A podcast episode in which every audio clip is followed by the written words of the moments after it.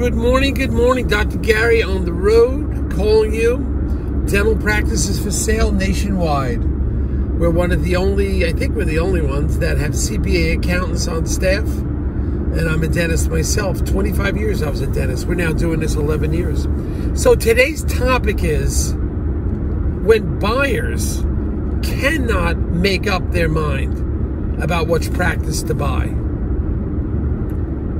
this is an interesting topic, and we'll get into this. I had a case study this morning, and I'll go over it with you. Um, our website is dentalpracticeguide.com. Our phone number is 201 663 0935. If you have any questions, if you're a seller, buyer, whatever, mostly sellers, just call us. Let's talk about it. What issues you have? When do you think you should sell the practice? You want a free appraisal of your practice, call us. You just want to chat, give us a ring. We do this 363 days a year. We take off Christmas and Easter. The information you're about to hear is for entertainment purposes only. Um, so just give us a call 201 663 0935. It is getting sunny here in New Jersey. I need my glasses again, excuse me.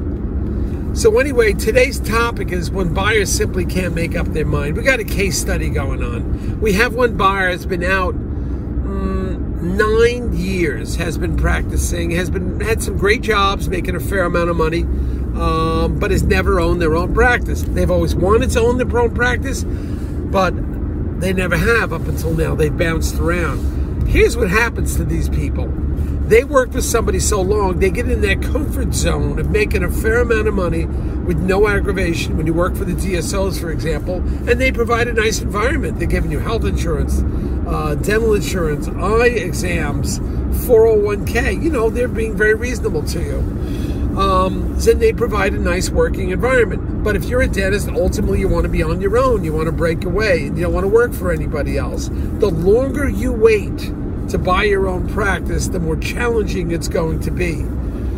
Uh, because now you get into a rut of working for somebody else, not having the responsibilities. And then you start to worry you may not be successful. Let's take the success thing out of the equation. You will be successful. I don't even want to hear it that you don't know what the transition is going to be. Statistical case in point 99.75% of all the uh, dental offices sold through Bank America were successful. 99.75%. Everybody was able to pay their monthly note. The ones that didn't, drugs, alcohol, or they go try to set up an office in Scottsdale, Arizona, they're going to be cosmetic dentistry of the world with no planning. Or they fire everybody in the staff and change all the marketing and you're just going to screw up everything. It's so, you know, it's it's crazy. That's that's what fails. But very, very few people do. Um, and you're never going to find the perfect practice. I've talked about this on other tapes before, but I've got to bring this up again because nobody listens. You cannot find, you will not find, it's out there, but you're never going to find it.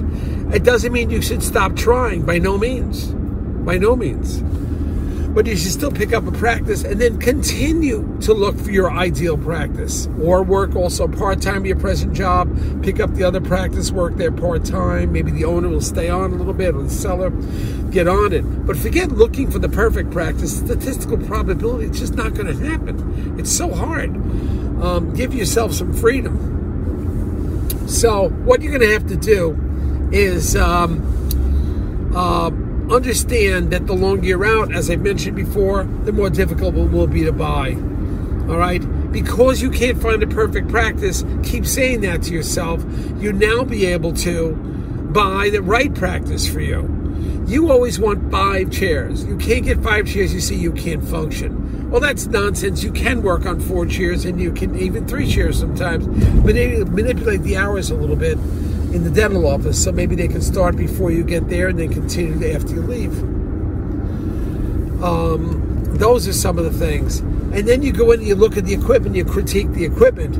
Well, he's working or she's working, that seller doctor's working that equipment for all these years. Certainly, you could work for a few months and not have to worry about it. And then do all your changes because it's not until you live into a place or work in an office that you'll know you want to change. But there's a reason for all these things that these buyers cannot get off. They can't get off the bench and make a decision. Now, a lot of them also have fear that's a little different now, too. They have fear based on this significant amount of student loans 400 500 $600,000 student loans. They have fear they can't pay them back. That's why they don't want to leave their present job. But you know, if you want to cross a canyon in two leaps, you can't do it in two leaps. You have to do it in one leap. Boom. One leap to cross a big area. And that's what you've got to do with these dental practice purchases. Just get on it. Do your research, get the right dental attorney, get the right dental accountant, and you're going to get close to the perfect practice. You probably won't be able to find the perfect one, at least not initially, but you can get pretty close, and that's what I think you should be doing. All right, concentrate your time on that, and uh, you will be very successful. All right, don't keep dwelling over yesterday. Move forward from today on. All right, that's it. Dr. Gary signing off. We had a great day in New Jersey. I'm going bike ride now for a little bit and then back to work. So great seeing you, team, talk to you soon. Bye.